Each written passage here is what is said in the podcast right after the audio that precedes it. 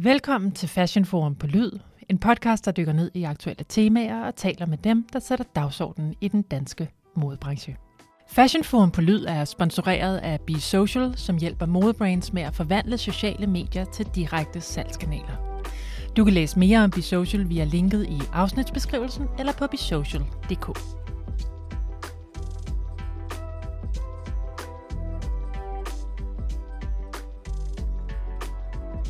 På Research-laboratoriet Space 10 i Kødbyen i København har man givet kvinder mulighed for at tage sygedage i forbindelse med enten menstruation eller overgangsalder, og man har indrettet et rum, hvor man kan arbejde blødere og mere behageligt på de dage, hvor kroppen og humøret kommer med ekstra tyngde.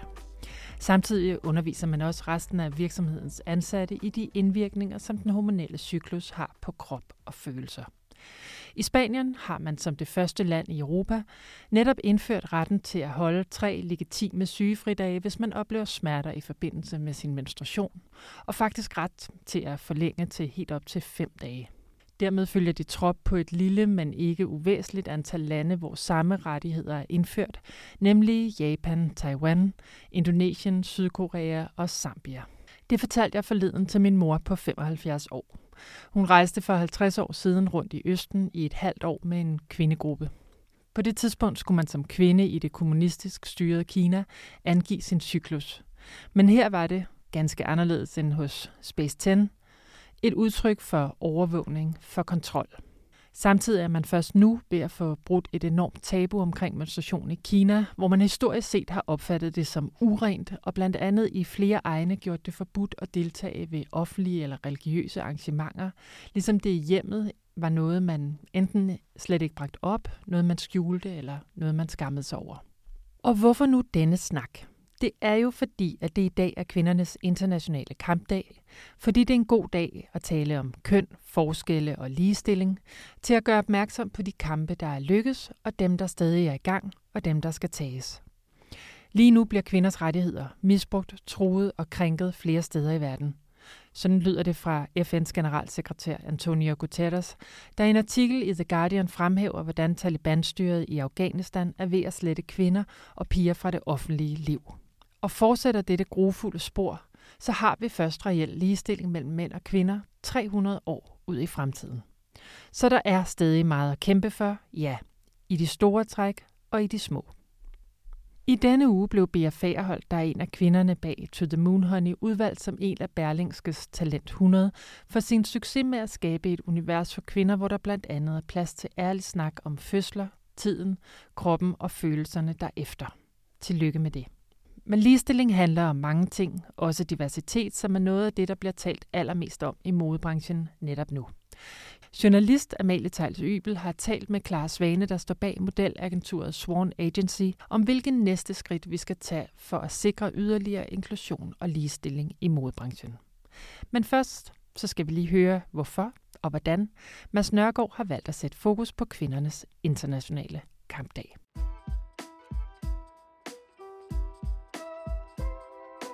Hej Mads. Hej. Hej. Hyggeligt. Kom Ja. til. Tak. Hvorfor er det vigtigt for dig at markere kvindernes internationale kampdag? Her i huset har vi altid haft en solidaritet med kvindekamp, med kvindefrigørelse, med kvindebevægelse, og vi siger, at vi er feminister i den forstand, at vi tror på at gå til yderligheder for at behandle folk ens.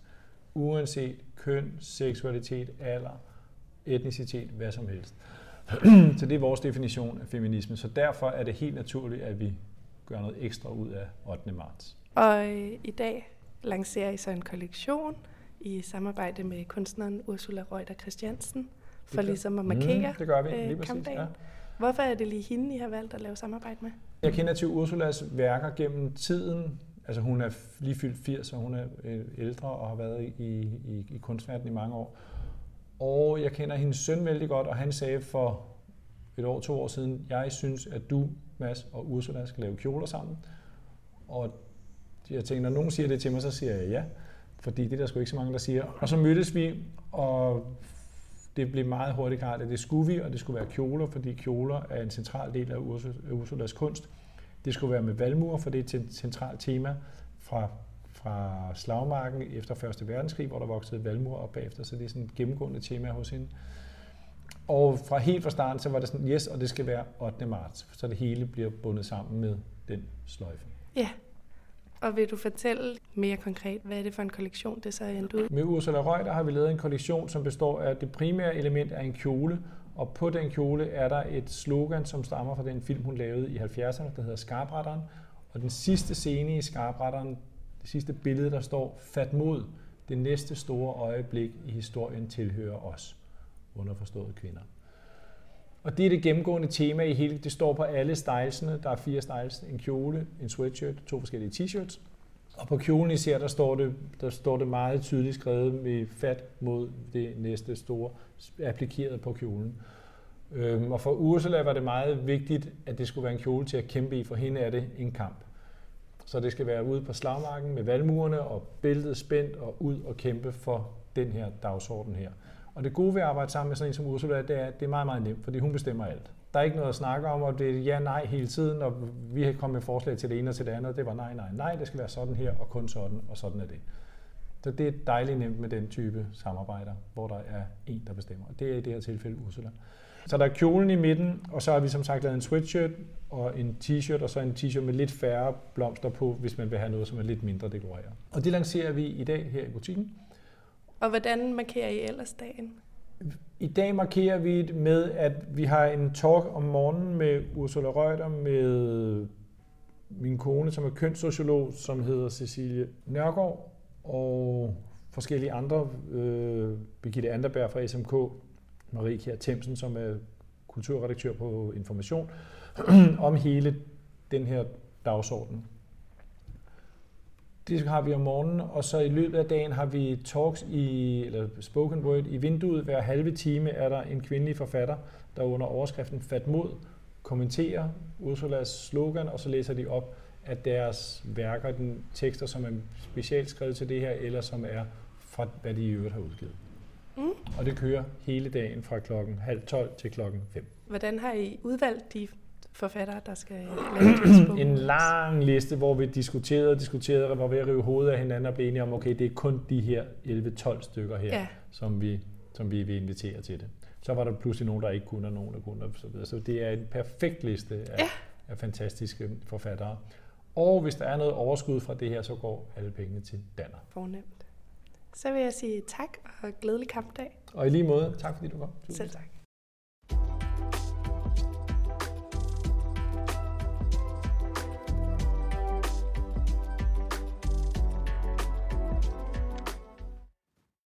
Jeg tror, missionen startede egentlig bare helt fra grunden af, jeg vil se mere afspejling. Jeg vil se mere repræsentation. Mm. Fordi hvis vi, hvis vi sørger for, at de her modeller er der, at de er repræsenteret af nogen, at man kan se dem på hjemmesiden, at man faktisk kan gå ind og booke dem som kunde og som brand til sin kampagne eller sin lookbook, kan det så være, at jobmulighederne opstår for dem? Kan det så være, at vi kan lave det her space, som der ellers har været lukket ned på? Er det fordi, at vi, nu ser jeg i godsøjne, bare ikke har varerne på hylderne, at, at de ikke bliver booket? Hvordan vil du sige, at dit bureau adskiller sig fra andre mm. modelbyråer? Mm. Jamen, mit bureau, hvis man kigger på min Instagram for eksempel, Swan Scouting Agency, det er ikke fordi, at jeg kun har sorte og brune mennesker. Mm. For mig så er ordet inklusivitet, jeg, jeg, jeg tykker stadig på det, kan jeg mærke, for når du siger inclusive og inkluderet, så betyder det automatisk, at der er nogle andre, der er ekskluderet. Mm. Og det er ikke, ikke den måde, som jeg vil være bureau på. Jeg har også øh, hvide, etniske danske piger i mit bureau. Jeg har bare en overrepræsentation af sorte og brune for mig er det vigtigt at give noget tilbage til dem, der har følt sig underrepræsenteret i meget, meget, meget, meget lang tid. Og det betyder, at der er nogle andre, der måske skal føle sig en lille smule underrepræsenteret lige nu. Og det er okay. Det er okay, at de her ting er ukomfortable mm. for nogen, fordi de har været ukomfortable for andre i, i meget lang tid. Hvis vi kigger på, på historien bare, altså, mm. så har det jo altid været, hvad kan man sige, toppen af poppen at være øh, hvid og slank. Mm. Øhm, så, øh, så lige nu er vi i en tid, hvor tingene ændrer sig. Og jeg tror, det er egentlig det eneste, vi kan gøre, er at overgive os til de strømninger og de ændringer, der, der egentlig sker. Og det betyder, at et bureau som, som mit opstår, ikke for at ekskludere nogen, Mm. men, men for ligesom at skifte ud i det, vi har set i rigtigt på, på i rigtig mange år. Modebranchen har jo været meget, meget elitær og meget øhm, for en eksklusiv gruppe af mennesker. Det er den stadig på visse punkter. Øh, 100 procent. Hvis vi bare kigger på, hvem der sidder front rows til alle shows, så er det rimelig meget folk, der ligner hinanden. Mm. Øhm, men hvis vi så kigger på catwalken og hvem der går showsene, der begynder vi at finde en balance. Det, som jeg drømmer om, det er, at runwayen kommer til at reflektere front row, og front row kommer til at reflektere dem, der arbejder ude på, på redaktionerne. Så Mm. vi arbejder med diversitet i dybden. Hvis du ligesom skulle sætte det drømme alsidige modelcast op, mm. hvordan skulle det så se ud? Uh.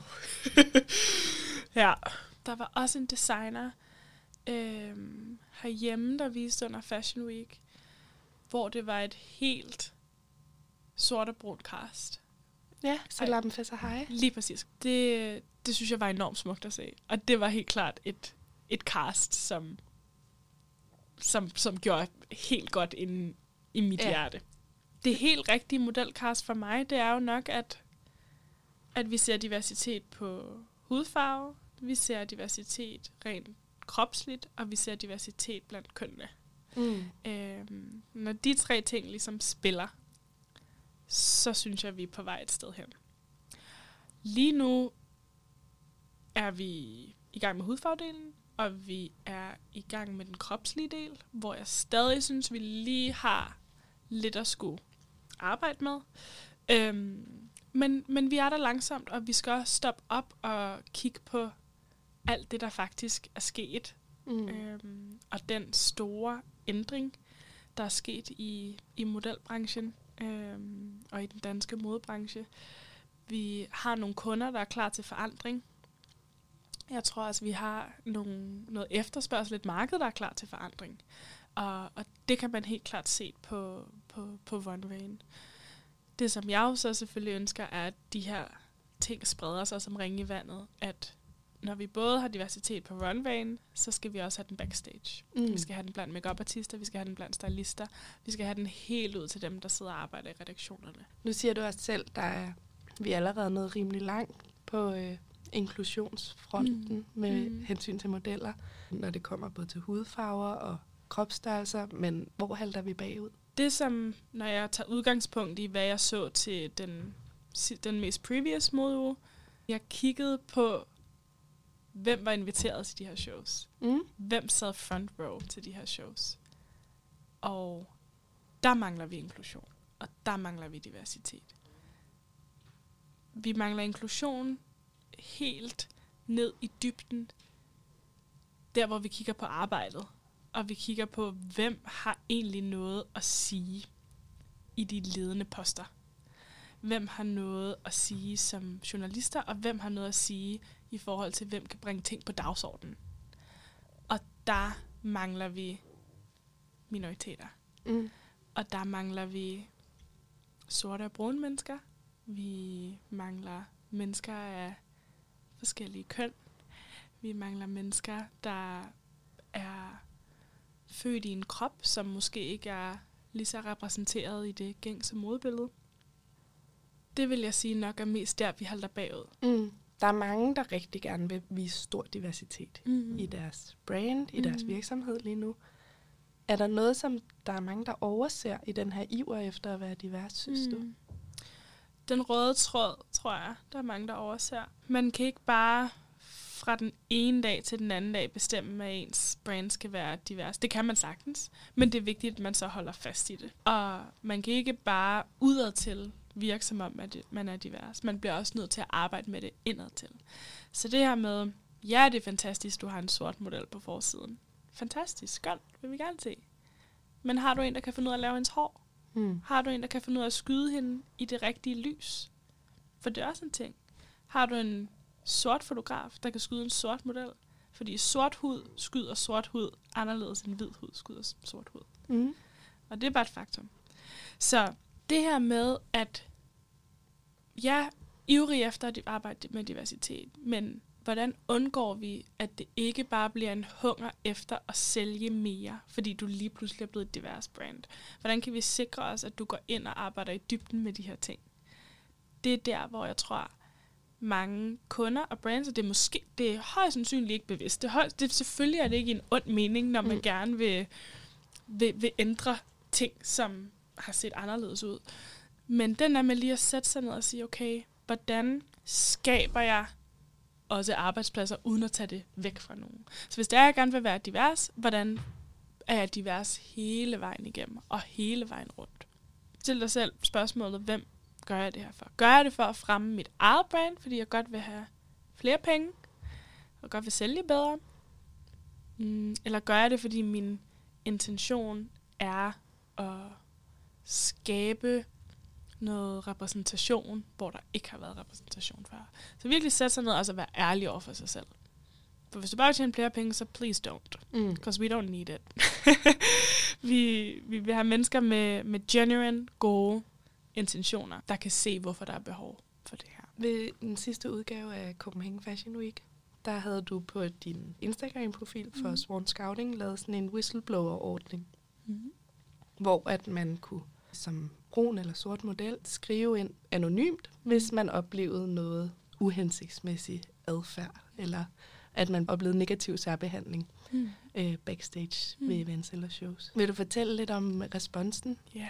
Jeg lancerede i januar 2023 det her program, der hedder The Backstage by POC Protection Program. Jeg startede det, fordi at jeg i august måneden sidste år fik enormt mange henvendelser fra øh, nogle af mine piger, havde snakket øh, med dem omkring, hvordan det egentlig var at sidde som sort og brun model backstage. Mm. Er der nogen, der kan finde ud af at lave jeres hår? Er der nogen, der kan finde ud af at lave jeres makeup? Bliver I prioriteret på samme måde, som de hvide modeller bliver prioriteret? Er der noget, der er udfordrende for jer? Og nogle af de samtaler var enormt sårbare. For når man snakker om, om afrohår, for eksempel, så er det ikke bare hår. Det er en krone, det er et værk, det er noget, som du fuldstændig skal vide, hvad du gør med, inden du bare går ind og gør et eller andet. Mm. Så det er enormt vigtigt, at det bliver gjort ordentligt. Når det er, at man som model skal ud og se fantastisk ud på en runway, så er det vigtigt, at det kommer indenfra. Det er vigtigt, at man mentalt føler sig lækker. At du fysisk føler dig lækker. At du føler dig som den bedste udgave af sig selv. Helt selvfølgelig får man altid noget tøj på, som bare måske ikke spiller med ens egen personlige øh, smag. Men det er det, man så finder ud af som model. Det lærer man. At mm. det kan man få det at fungere. Men hvis du ikke føler dig som, som en fed udgave af dig selv, fordi at der er nogen, der har glattet din afro, eller der er nogen, der har fortalt dig, at dit hår er som dreadlocks, selvom det ikke er som dreadlocks, fordi du har 100% selv styr på dit hår, så kan det faktisk være enormt retraumatiserende. Fordi at det er nogle adjektiver, nogle tillægsord, der, der, der, der er blevet brugt før i en sårende, med et sårende udgangspunkt. Om igen helt tilbage til det her med at føle sig udenfor og føle sig ekskluderet, og ikke føle sig som en, der er noget værd, og ikke føle sig som en, der faktisk hører til i den her meget lille eksklusive branche. Mm. Så jeg startede Protection-programmet igen aldrig for at kalde nogen ud, men for at kreere et safe space, hvor at de her modeller kan skrive ind og fortælle både om deres negative episoder og fortælle om deres positive episoder. Og, og det var egentlig derfra, det var mere et ønske om at skabe et community. Et ønske om at, at føle sig set og, og, og føle sig tryg ved at kunne speak op omkring de her ting. Fordi nogle gange så, så behøver det ikke at være et konkret eksempel. Så kan det bare være en følelse af, ej, jeg, jeg føler ikke, de ved, hvad de laver med mit hår. Jeg føler mig til besvær. Mm. Jeg føler, jeg, jeg kan se, at der ikke er en foundation i min farve. Hvorfor er der ikke det? Er det, fordi jeg ikke er værd nok, at der er nogen, der faktisk går ud og finder en foundation i min farve? Der er masser af, af, af modeller med, med mørk og hudtone, der har fået at vide, at de selv skal tage foundation med. Altså, hvor vildt er det ikke? Mm. Hvor, hvorfor det? Så nej, det er dig, der er make artisten Du skal da selv gå ud og finde det. Jeg møder op. Jeg er Mm. blevet betalt for at være her. Jeg skal nok gøre mit job. Men du går ud og finder den foundation, som jeg skal på. Fordi du har sat dig ned og engageret dig i den, du skal på skydning med. Og sådan nogle oplevelser er desværre rigtig, rigtig mange. Og, og der var det bare vigtigt for mig, at vi, vi lavede et space, hvor det er okay at tale højt om de her ting. Og det betyder ikke, at man er krukket, eller en diva, eller at man forlanger for meget. Det betyder bare, at man, at man er værd nok, Mm. og at man, man har krav på at være her, ligesom alle de andre modeller. Men øh, på den note, ja. tror jeg, jeg vil runde af og sige tak, fordi du ville være med. tusind tak, fordi jeg måtte. Programmet er sponsoreret af Be Social, og interview med Clara Svane og Mads Nørgaard var tilrettelagt, produceret og redigeret af journalist Amalie Tejls Ybel. Vi har i introen citeret artikler fra DR og Berlingske. Mit navn er Carla Christine Bros Ågaard Strobe. Jeg er chefredaktør på fashionform.dk. Og hvis du kunne lide, hvad du hørte, så tryk endelig abonner og del gerne programmet med dem, du kender. Vi høres ved.